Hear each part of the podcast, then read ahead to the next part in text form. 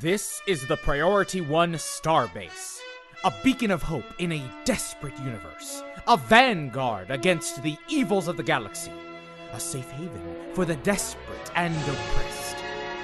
The Nexus, where great heroes gather to fight against the darkness. Alright, what the deuce? Who writes this hyperbolic dribble? Alright, everyone stop. Cut. Can you please get on with it? Right, let's start again from where we left off. And action! As a new recruit makes her way to the fulcrum of peace. Oh, for Q's sake! Can you just read the lines? Action! Two officers are having a clandestine meeting in the bowels of the station.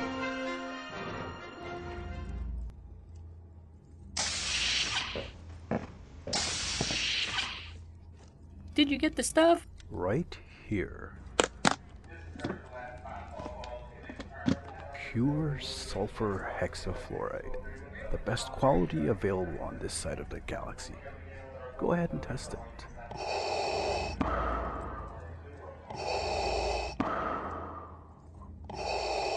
Ah, yes.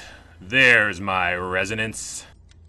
And as agreed, here is your payment 17 grade A5 tribbles.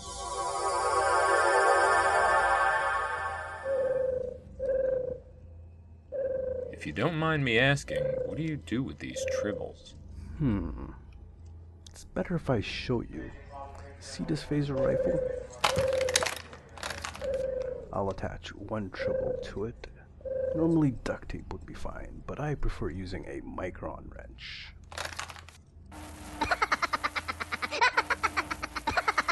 What are those noises it's making? The tribble does not sound normal. What? No, no, the tribble loves it. Now watch this.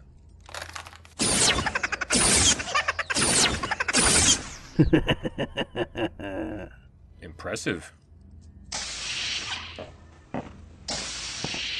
Is everything alright in here? I heard weapons fire and. Is that a tribble on your phaser rifle? Um, uh, this, uh, this is a classified prototype recruit. Ooh, is that sulfur hexafluoride? I heard it can make your voice deeper. That's just a myth. It has not been scientifically proven. Is that a crate of tribbles? Are those pink ponies drawn on the crate? Recruit. Oh, I'm terribly sorry. I'm new here. Recruit Officer Kenna reporting for duty. Recruit Kenna. Under Starfleet Intelligence Protocol 412.6, Subsection B, Title 3, you cannot repeat or mention anything you have seen or heard here to anyone, not even your superior officer. This is all highly classified material. If any of this gets leaked, the whole quadrant would be at risk. Okay. Yes, sir. What are you even doing down here, recruit? I'm supposed to report to the Admiral, but somehow I've gotten turned around and lost. Oh, I can help you with that. Go down that corridor, turn left at the intersection, then take the express turbo lift to level 27A. Oh, thank you very much.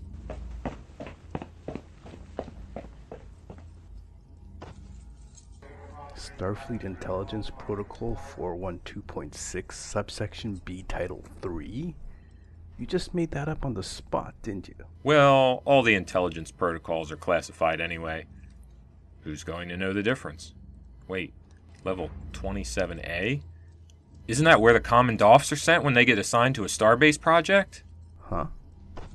Oh, you're right. Oh well. She seemed to be such a nice recruit. Bright eyes and bushy tail. It's a shame they go so young. By the way, would you be able to give me a lift to Vulcan? Of course, I'm on my way to Pajam, so it isn't out of my way.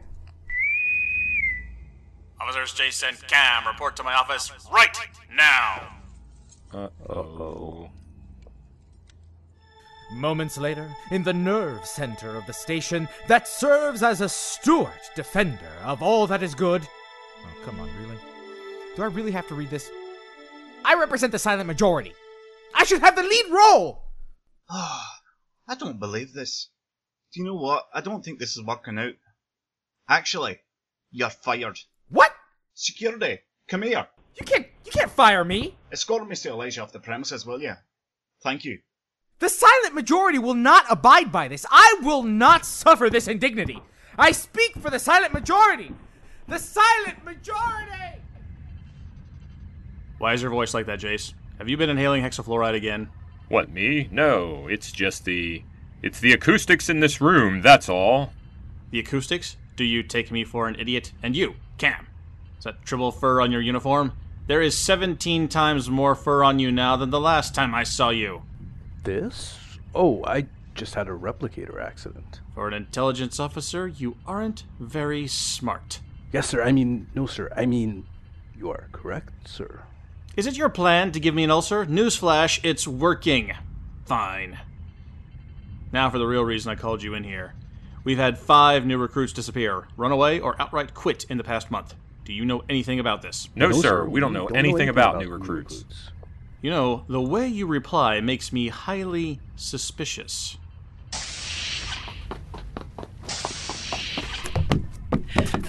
I made it. I made it. I'm okay. I'm here. I, uh, I just remembered that I'm desperately needed on Pajam. Oh, yes, I have to get to Vulcan for an important thing. You two stay right where you are. Recruit Kenna, why do you look singed? Why is your uniform in tatters? Are you bleeding? Well, I was a little lost and got instructions that sent me to level 27A. What? Who gave you those instructions? Transporter room, emergency transport, two to beam out. Uh, you get back here this instant. Ah! Admiral, are you alright? Sick bay. Medical emergency in the Admiral's office.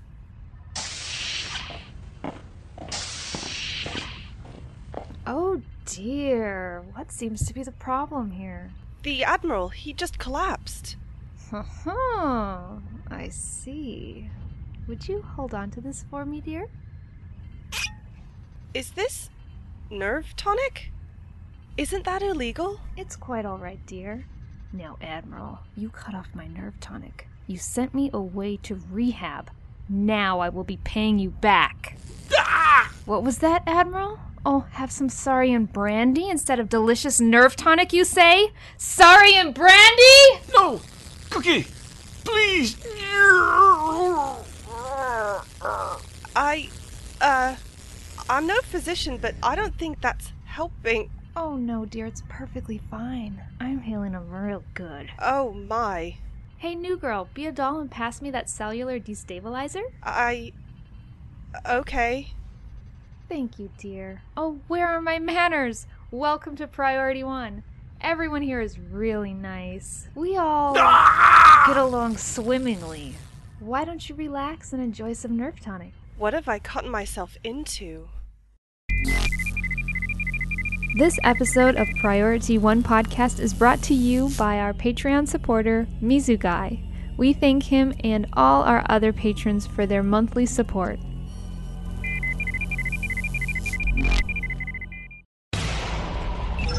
Command codes verified. Priority 1 message from Starfleet coming in on secured channel.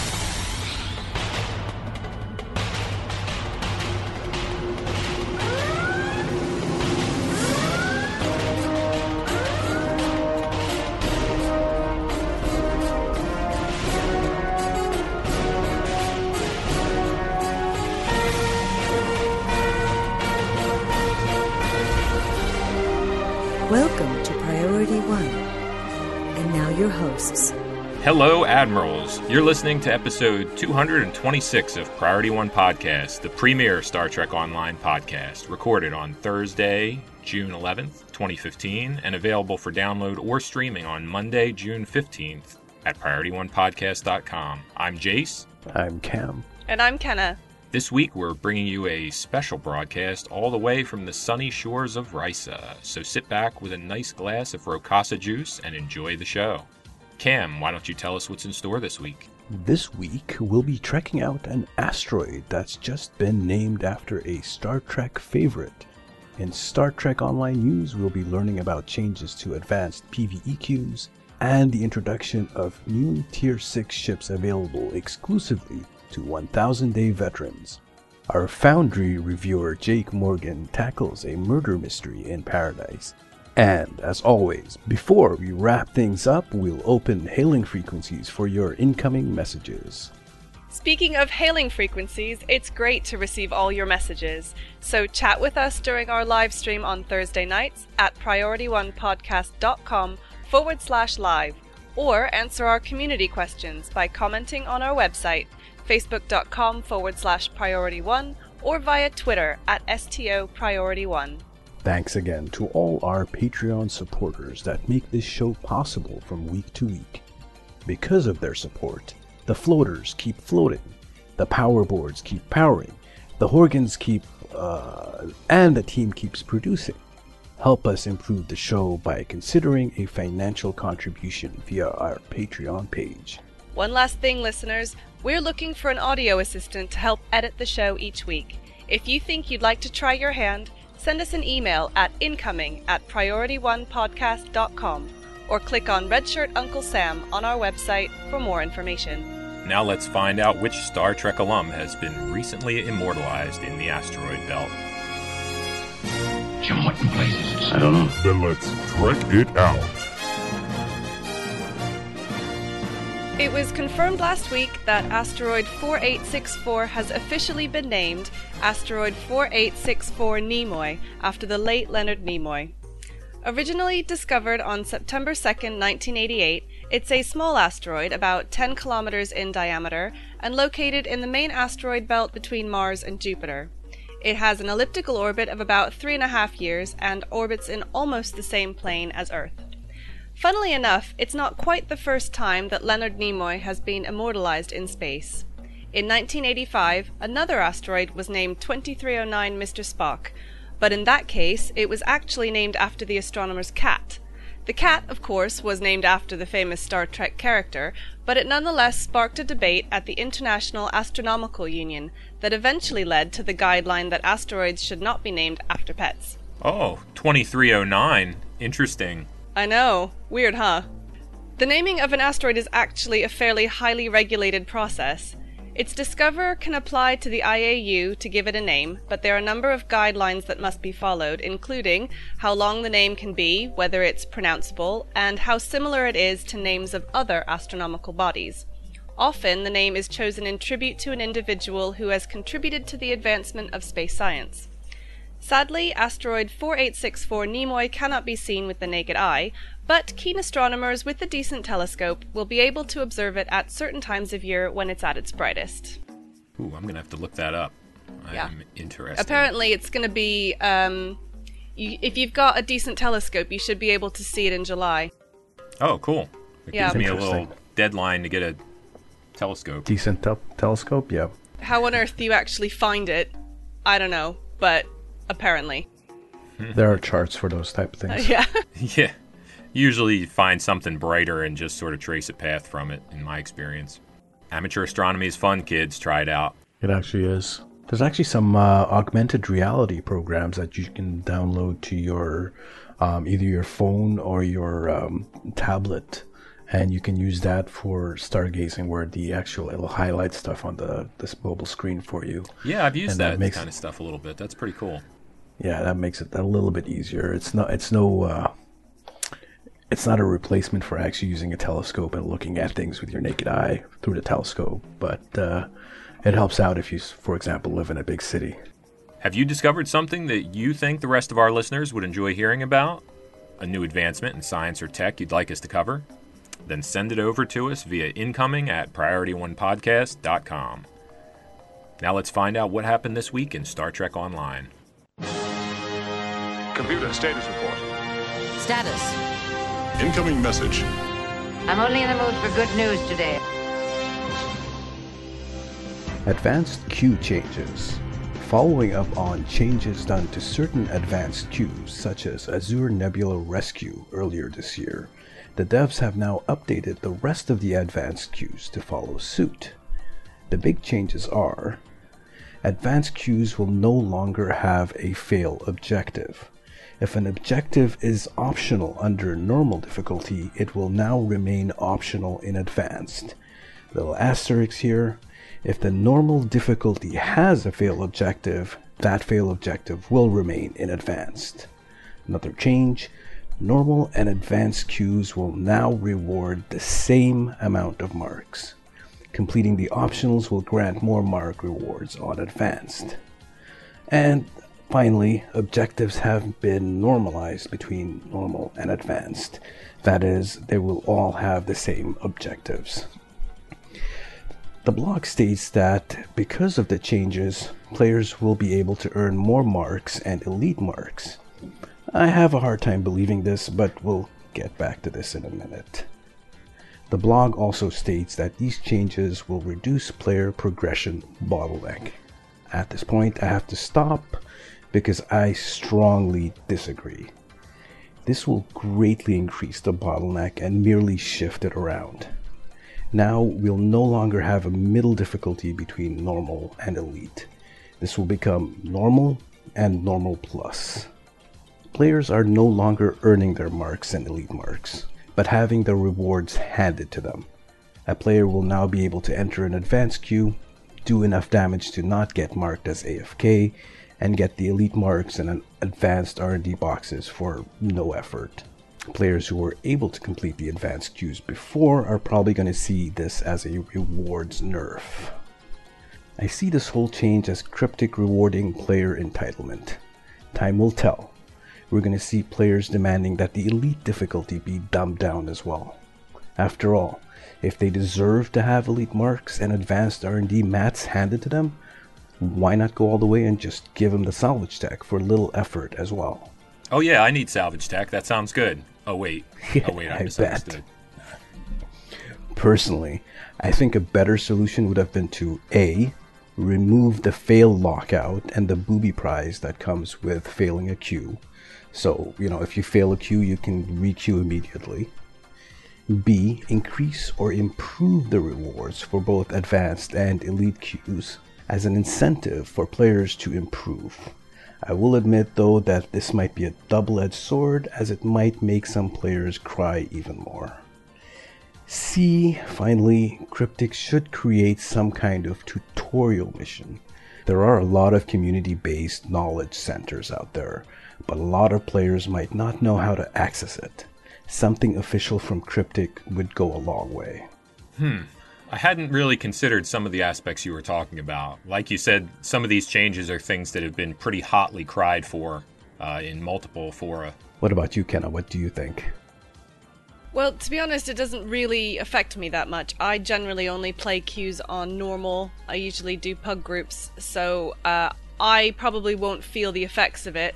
Although I have to say, as a newish player to the PvE queues, I would probably be more likely to try an advanced queue now because I won't feel like I would fail entirely because I could still do decently well and actually get a reward from it rather than being kicked out prematurely maybe that's what they were going for because there's been a lot of emphasis on newer players recently and rewarding newer players and maybe that's what they were trying to aim for. Uh, this raises an interesting question because you compared, uh, because Cam, you compared the difficulty between normal and advanced and then elite, where there are not currently elite versions of a lot of queues still. Like the STF still don't have elite versions mostly. Um, I wonder if they're waiting to gauge where they're going to land on difficulty before they even put those in so that they don't have to make numerous adjustments to them. Uh, that's true. The elite queues have really a variety of difficulties. You have some easy elite queues, you have some medium difficulty elite queues, and you have some really, really difficult elite queues. Example of an easy elite queue would be Battle of Korfez. That one is so easy, it's it's elite in quotation mark. It's actually easier than some of the advanced queues. Um, another one would be Borg Disconnected, or the vault and snare delete. Those are really easy. The medium difficulties one would be like uh, VCE, Vicious Cycle Elite.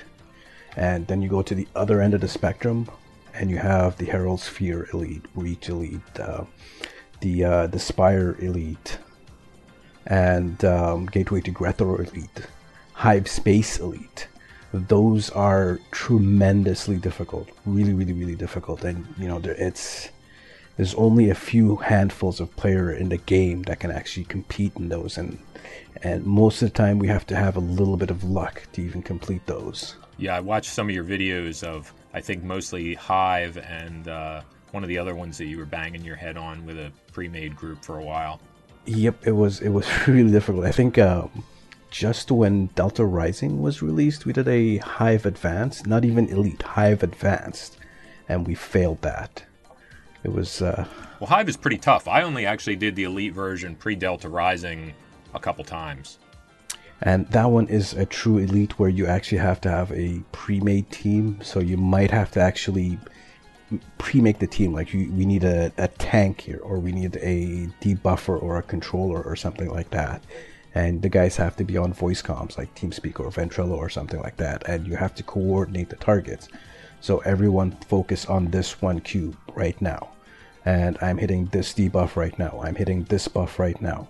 You know, my next buff is in 20 seconds, etc. And that's more coordinated than than I used to be when I raided in WoW. Like you had, I mean, we were all on TeamSpeak, but it wasn't that micromanaged where many people were talking about the specific abilities they were using. There might be one or two, like, oh, I'm going to use this, and I'll use it again when it's off cooldown, and that's like it pretty much. But um, this type of coordinations is something you typically see in some of the better PvP teams.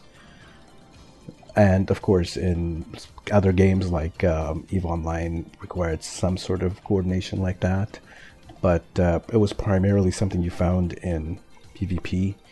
And so it just goes to show there's a lot of similarities between PvP and some of the uh, some of the teams that are required for completing elite content. Right, right. I can see that. But just to just to go back a little bit and just a comparison, um, Gateway to Grethor, the advanced can be completed with a team of less than 10k players. The elite version, so just going from advanced to elite, from a team of 10k players, you need a team of 70k players. So there's a huge gap there, and there's there's no middle ground anymore. Yeah, and I doubt that it's intended to be that stratified quite. Because that would be such a small pool of players to actually see the content. The problem I have here is I, you know, a lot of us consider the elite queues to be under rewarding right now. They are so difficult, um, they require so much effort but the rewards you get are not that much more than what you get in advanced. If they do nerf them down and make them easier, um, what's to stop them from saying, mm, you know what, now they're over rewarding, let's cut the rewards down even more? Right. I mean, the only thing you're really getting from elites that you don't get in some form from advanced are the salvage techs, right? You get a little bit extra dilithium. Right. And, you get additional um, of the basic rewards, but the only thing that's unique is the salvage tech. The salvage tech, yes. And since those drop in any elite, it gravitates most people towards the easiest elites. Pretty much, yeah. Um, like the ground elites. The ground elites, most of them are super easy and are like farmed really regularly. There's only like you know one or two ground elites that are considered impossible to do or near impossible to do. But other than that, the ground is considered fairly easy. Such a turnaround. That's funny. It is. It is very ironic from how it was before, isn't it? I think so. Well, that brings us to this week's community question. Do you play normal and or advanced PvE queues? What do you think about these changes to the rewards, and will it change what queues you choose to run? So, uh, for patch notes, the majority of the changes this week were really cosmetic changes, there are a few notable entries, though. All the Feather Monkeys and Tropical Bird Duty Officer assignments have had their durations reduced from 24 hours to 20, which is going to really help if you're grinding them for marks. I know it's going to save me a lot of time. Oh, so good.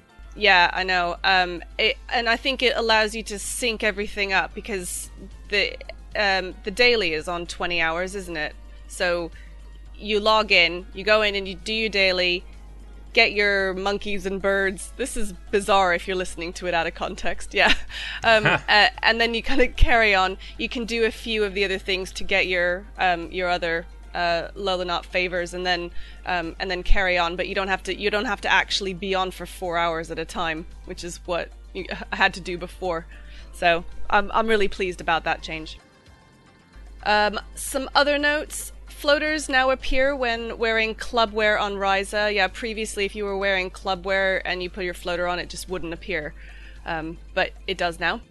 This makes me so sad that they fixed this. Why? Because I loved flying around in my clubwear without the floater showing up and just zooming around made me feel like Supergirl. Oh yeah. Oh, you could do the coolest outfit with like Superman colors. That would be awesome. True. Yeah. Or Supergirl, sorry. Um anyway, moving on. Uh, they've now added the text to say Iconian marks to the description for all these scaling all marks choice packs. So previously it didn't say that it included Iconian marks, although they were in there, um, but now that should be a little bit clearer for players. Uh, and finally, they've resolved an issue where the new power board, the Targ Hog, the base speed and turn rate were their incorrect values. Nerf. Nerf. Nerf. So, what are the correct values? Is it supposed to be similar to the superior power boards? I think it's meant to have a higher turn rate and less inertia, so it's meant to be more maneuverable, but it's not meant to be faster than a superior board, which it was originally. Hmm. To check it out. I haven't gotten one yet. I don't really like the aesthetic, but pretty much haven't been able to win races without one. As usual, check out the patch notes. There are a number of changes to costumes, some ship exteriors, and particularly now when I wear my beachcomber shorts, I actually have legs. It's fantastic. Yay! After all this time, I finally have a leg to stand on. Aw. Until July 9th, lifetime subscriptions to Star Trek Online will be $199, down from the regular price of $299. This is good news for anyone who's been waiting to buy one, as these sales only occasionally crop up, maybe twice a year. However, while we're all here soaking in the rays, drinking Mai Tais, and admiring the gleam off the Nandy's authentic imitation Latinum hull, there is exciting news for new and existing lifetime members and long term veteran subscribers. Tier 6 versions of the Chimera, Peghqu', and Dainos heavy destroyers. Available under the 1000 day veteran rewards, these ships offer several improvements over their Tier 5 and Tier 5U brethren. First, their engineering lieutenant seats got promoted. They are now lieutenant commander seats and hybrid engineering and command. They also gain plus 5 shield power, in addition to the plus 10 weapons power already on board, an enhanced dynamic tactical system console. Enhance! Enhance! Which adds a passive boost to crit severity and hull hit points on top of the abilities it already possessed, and a new starship trait, Weapon System Synergy. This trait, once unlocked and slotted, causes your directed energy weapons to build up stacks of weapon system synergy, which, once it stacks up to 10, primes your projectiles to deal extra damage and shield bleed through for several seconds. Afterwards, there will be a brief lockout before you start stacking synergy again. Will this cause some folks to slot torpedoes at last? We'll see. Maybe. We'll see.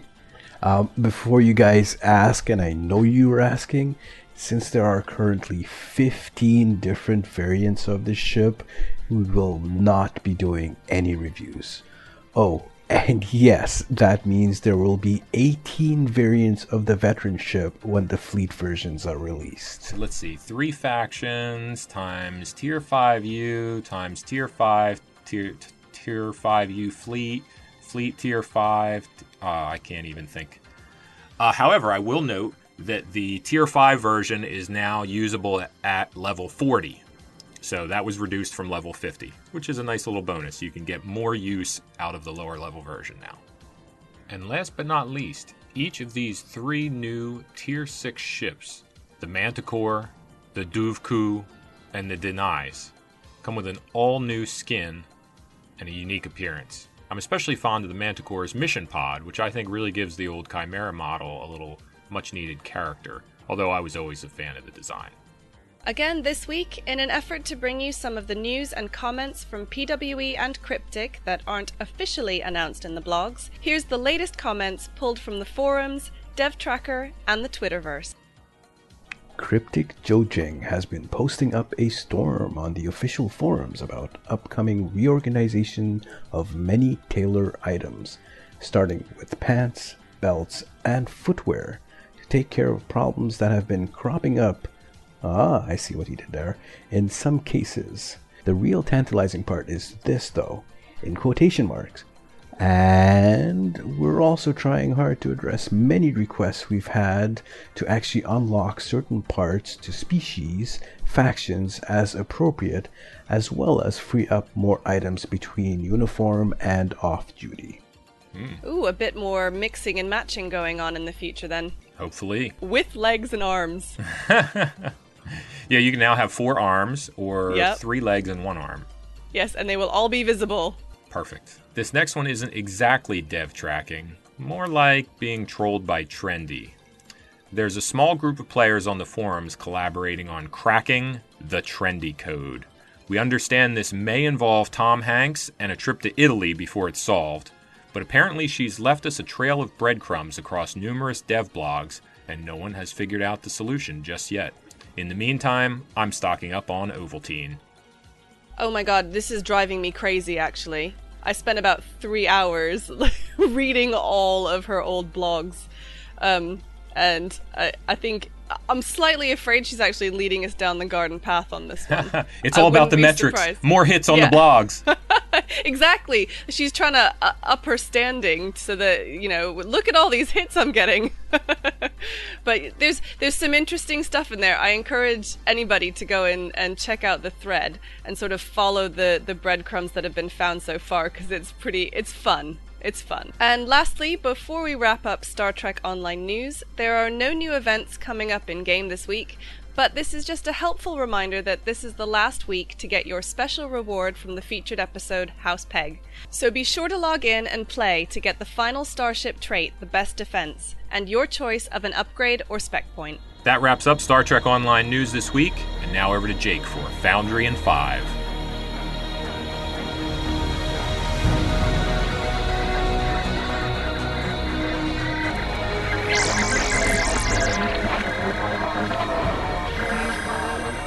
Aloha, Admirals.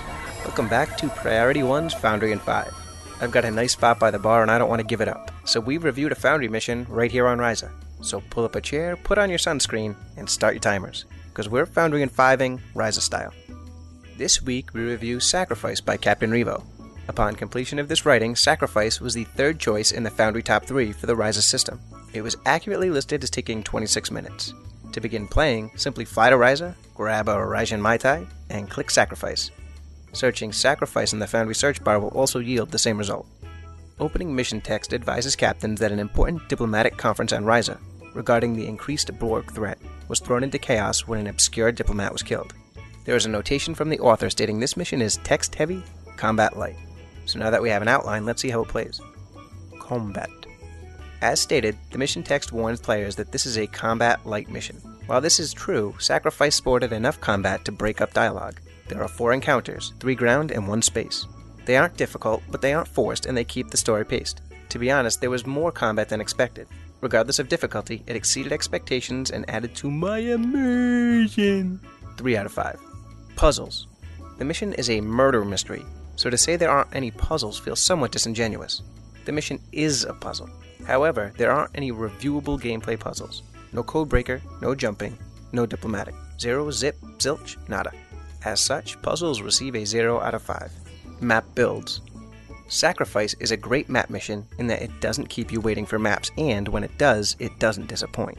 There are a mere four map transitions, three of which are well decorated cryptic maps. Please don't mistake this for negativity, quite the contrary. Captain Revo did a superb job of moving stories seamlessly within the four maps. The one player built map that was included, and which took the longest to load, was interesting, dynamic, and fun to explore. There weren't any strange new worlds, but the story didn't require it. Props were appropriate, the NPCs were well built, and the story flowed well. Sometimes less is more, and this is a great example of that. Maps get a 4 out of 5. Dialogue. This is a tough score to assess in regards to Sacrifice. On the one hand, Captain Revo created a fleshed out, interesting, and diverse cast in a 30 minute mission. Each NPC had its own distinct character, and despite the short time spent with each, there is a connection, though you may want to shake the heck out of a few of the NPCs. But that's good. On the other hand, this mission has some pretty obvious typos and grammatical errors. Some are severe enough to make the player have to reread the pop up, sometimes more than once. Further, any dialogue choice provided yields minimal variation in outcome. Captain Revo gives a fair variance of reaction, but actual gameplay wasn't affected. Overall, though, the dialogue of Sacrifice was better than its flaws. 3 out of 5. Story Since I'm a few chocolate passion punches deep, I'll tell you that this reviewer is a sucker for murder mysteries. I love them.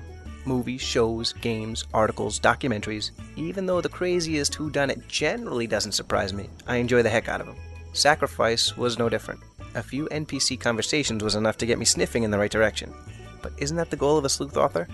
Those familiar with the genre should have enough to begin formulating a hypothesis, and nothing should be deus ex machina. That's what Sacrifice did, and it did it well. On second playthrough, some players will certainly have that you son of a gun moment.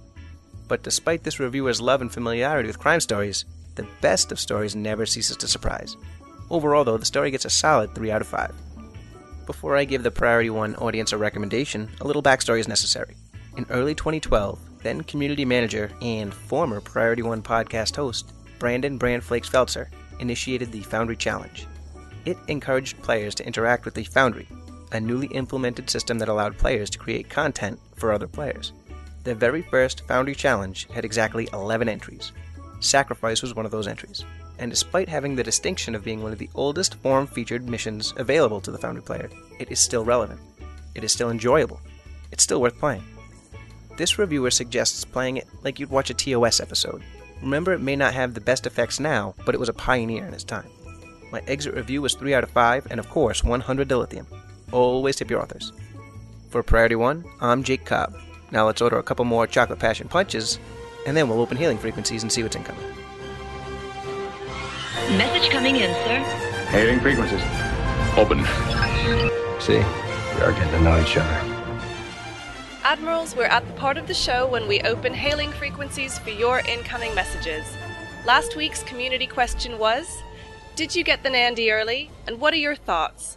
Even if you haven't, what are your opinions about Cam's review and the ship in general? Lieutenant Baz said on PriorityOnePodcast.com, Great show as usual. Oh, wait, you are the new guys and gal, right?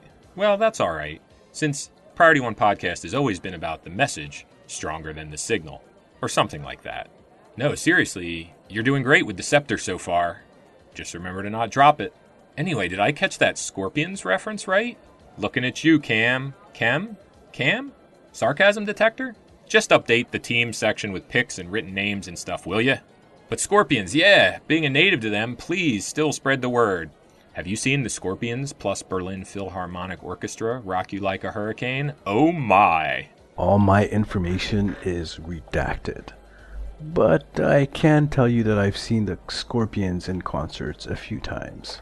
Starkicker posted on PriorityOnePodcast.com. Great episode, guys. Love the idea of command school. Please make this a weekly thing. I'd love to know the team's thoughts on what reputation items are most worth investing in. I've never flown a Ferengi ship before, but love the idea of an onboard exchange. Yeah, me too. And while Command School won't be back every week, we will definitely be doing more Command School segments. Moving on, and here it comes. Induperator posted on the STO forums.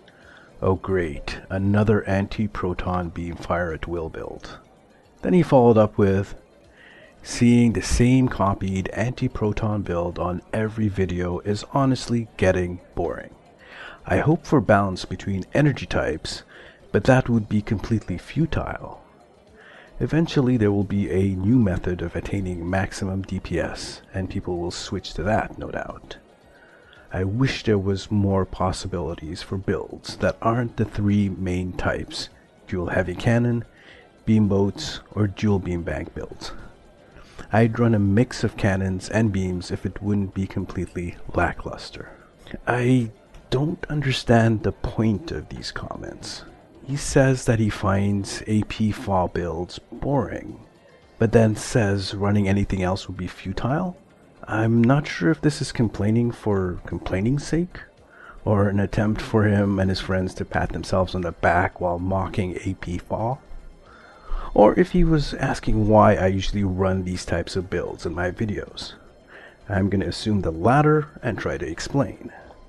Before Delta Rising, I had and used multiple types and flavors of weapons. Instead of telling you what weapon sets I have, it's easier just for me to say that I didn't have any Tetrions. Everything else I had multiple sets of. So, many sets of phasers, beam arrays, dual beam banks, dual heavy cannons, phased biomatter, biomolecular, advanced fleet, etc. And the same for the other types. When DR arrived, I didn't have the time, the energy, the EC, or the dilithium to upgrade multiple sets of weapons and their tactical consoles. Right now, I run two sets anti proton dual beam banks and beam arrays, and they aren't really even good sets. Just good enough to the point where I said, I can't be bothered anymore. Upgrading the other weapon types would be too expensive, and there's always the risk of getting an unwanted mod. The other thing is, players are going to try running the most effective setup. Why spend 30 minutes grinding inefficiently through a mission for pitiful rewards when you can spend 10 minutes grinding effectively through a mission for pitiful rewards? So, naturally, most people are going to gravitate towards builds that make the game easier for them. This ship, the Nandi, is really limited in its tactical seating compared to other tactical ships. So you really have to make some hard choices and go with what you can afford to fit. All in all, the build that I showed in the video is just something I theory crafted before even taking the ship out for a spin. No one is forcing you to copy my build, it's just there as an example. However, I would prefer in the future if you post something more constructive than I find this boring. Perhaps you could post your own ideas of a build as an alternative? Yeah, and I'll just play devil's advocate. Sometimes folks like this, I think, are just frustrated that the other types of builds are not as viable and just sort of venting about that because I've, I've definitely seen that sort of thing before. And uh, we got some of those type of comments on our uh, Delta Rising guide that included some of your notes and some of mine and, and some other folks. At the end of the day, it's it's the, that the game is biased towards these types, and it, it would be fascinating to see what would happen if that changed. But it would be tough to change that without causing some sweeping nerfs that would probably be pretty distressing, or else major power creep. So it's a bit of a catch 22. Yeah, I actually run an AP FAW build, um, and I like it. I'm, you know, I'm not a, a great ship designer or whatever. I think the build is common because it's pretty easy and it's pretty easy to understand and it's generally effective, as you said earlier. So, um, for someone who's coming in a bit new, it's a good place to start. Um, I'll probably never really move away from it because uh, what it gives me is the ability to do a decent run without paying that much attention. And, you know, as long as I'm broadside, I'm good. It gives me a chance to concentrate on other things like my immersion. And as for ship reviews and that sort of thing, I actually think it's really good to demonstrate on an anti proton fire at will build because it's a reference point that most people are going to be familiar with. I would say that now in Delta Rising, especially, it's tough because there's a lot bigger investment in choosing an energy type and upgrading consoles to Mark 14, or maybe even going for gold and trying to get the mods on your weapons and all that sort of thing. I used to switch between phaser build and a Polaron build, and I had some anti protons, but when I decided to go and craft some new weapons and then upgraded them, it didn't make sense to me to put that level of investment into weapons that weren't going to be optimal when some of the content was so much more difficult than it used to be. Well, that's exactly what I'm saying. There is one point I want to point out. Um, if you're talking about flavors of weapons, say phaser, tetrion, polaron, disruptor, whatever, they are their performance curve are nearly identical. They're very, very close. The only time you're going to notice a difference is if you're hitting over 50k, and even then it's minute. We're talking in less than a percentile to really see the difference, you have to get into the 60k, 70k difference. Right. Since most players are not there, no one's going to tell the difference. Um, however, the difference between beams and cannons, let me get this straight. Um, let's let's be honest here. Yes, beams do more DPS. However, cannons do more damage. It's kind of unintuitive, I know, but you know, just forget about the reasons they tell you why beams are more important, like fall off range and arc and all that. Even if you keep the the weapons at the same range and the same arc, there is something else that biases the parsers towards beams, and that is the firing cycle. So the firing cycle of beams is five seconds, alright? And in that five seconds, the beams fire four times and then they rest for one second. For dual heavy cannons, however, they fire for one second and then rest for two. Now, think about that in a second. If you've been to college or if you've been to university and you've ever had to calculate your GPA or your grade average, think about it this way you have two students. One is an A student, the other is a C student. They have uh, the same number of tests. They have like five tests they got to do. The A student goes in, he does four of the tests, and he aces them, gets an A plus in every single one, and then breaks his leg on the fifth day and misses the test and gets a big fat zero. The C student, however, comes in and gets a C every single day for all five tests. At the end, the student with the C average has a higher grade average than the A student because the A student missed a day and got a zero. This is the same thing that's happening here. Cannons are doing more damage, but because they have longer periods in their cycle where they're not firing, where they're getting zero damage, the average gets cut down significantly. That makes sense. I hadn't heard the explanation in quite those terms before. I knew the firing cycles were totally different, and it's obvious if you try them both because I've flown them both. Correct. Also, the firing cycles also affect the overcapping. So, for the four seconds that the beams are firing, EPS is pumping power back into the uh, weapon power systems. However, for dual heavy cannons, they're only firing for one second. They only have one second for the EPS to put power back in. Mm-hmm. And let's not talk about torpedoes now because they're, those guys are so worms. bugged. There's a guy I know who's called Odin Knight. Oh yeah. If you guys you want to know about torpedoes, just contact him. I think it's at Odin Knight. Um, get yourself a nice, comfortable seat, a pillow, a blanket, and prepare to sit down and listen for him to tell you everything that's wrong with torpedoes and then have your mind blown with everything that's involved in actually playing them fully effectively right now. Exactly. All right, so we actually got one piece of feedback from Star Trek Online's lead designer, Al Captain Geko Rivera. He said, I hear a question asking why didn't we do rock, paper, scissors, lizard, Spock, and instead only did rock, paper, scissors for the new ship emotes. Well, we tried. We asked CBS, but it's actually copyrighted, so we do not have the rights to it. Sorry. Such a missed opportunity. That is a shame. It is a terrible missed opportunity. The the bummer of that is that uh, the way I understand it, because I actually did a little internet research of this, aka I wikied it. Rock paper scissors lizard Spock was used on Big Bang Theory without the permission of the creator of it. He didn't actually even know until someone pointed it out that his name was mentioned on the show and they used his game. So presumably since then they must have worked out some kind of arrangement and either paid him off to, or bought the copyright to it or, or something. But that would have been so cool. Each week, our social media channels are busy with your thoughts, opinions, and suggestions for the show. Please keep them coming. Reach out to us on facebook.com forward slash priority one podcast. Follow us on Twitter at STO priority one or shoot an email to incoming at priorityonepodcast.com. Well, that wraps up episode 226 of Priority One Podcast. Thanks for joining us for this special broadcast, but sadly our shore leave is over and it's time to pack up our feather monkeys and head back to the USS Prioritas. But before we go, here's a reminder of this week's community question. Do you play normal and or advanced PvE queues? What do you think about the changes to rewards and will you change which queues you choose to run?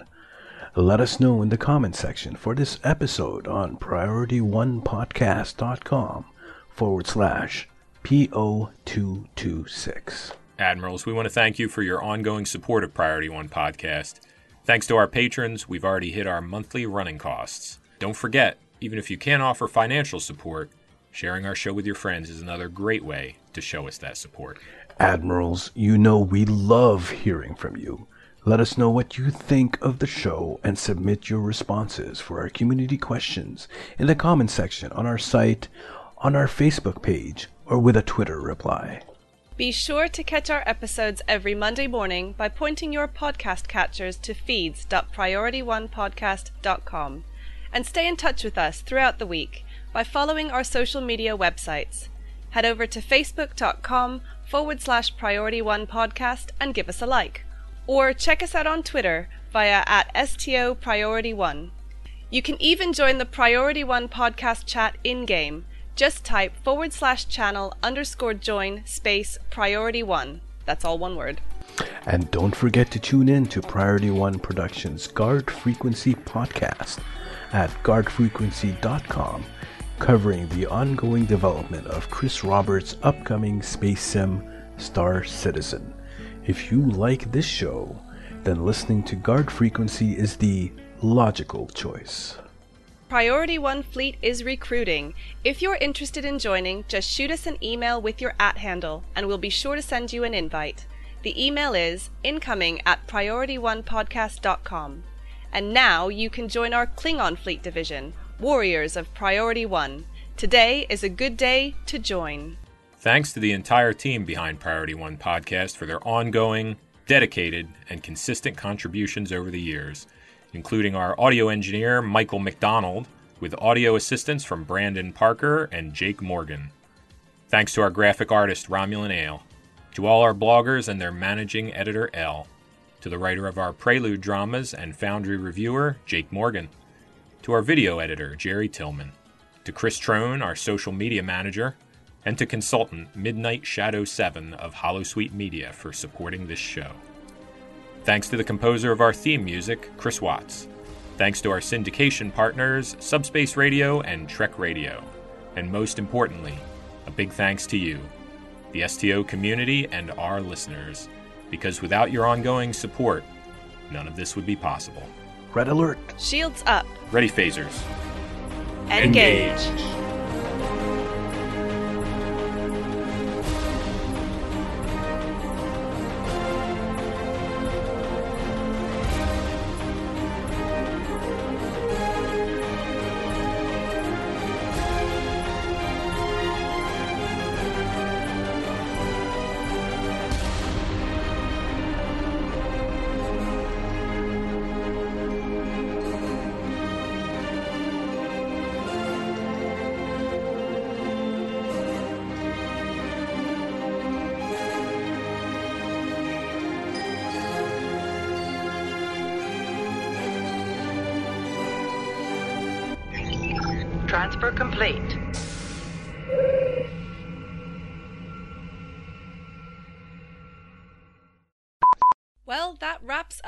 Episode 226 of Pirate. Uh, Brad, the thing. Pirate One Podcast. R. Yeah, You can do it, Cam. You can do I it. did- yeah, it's 226 anyway. Ah, Pirate Radio. Yar. okay. Do what you want because a pirate is free. Yar. Har. See, finally, Cryptic should create some kind of tutorial mission. There are a lot of community based no- community based based. Wow. Beige. The They're community beige has knowledge been centers.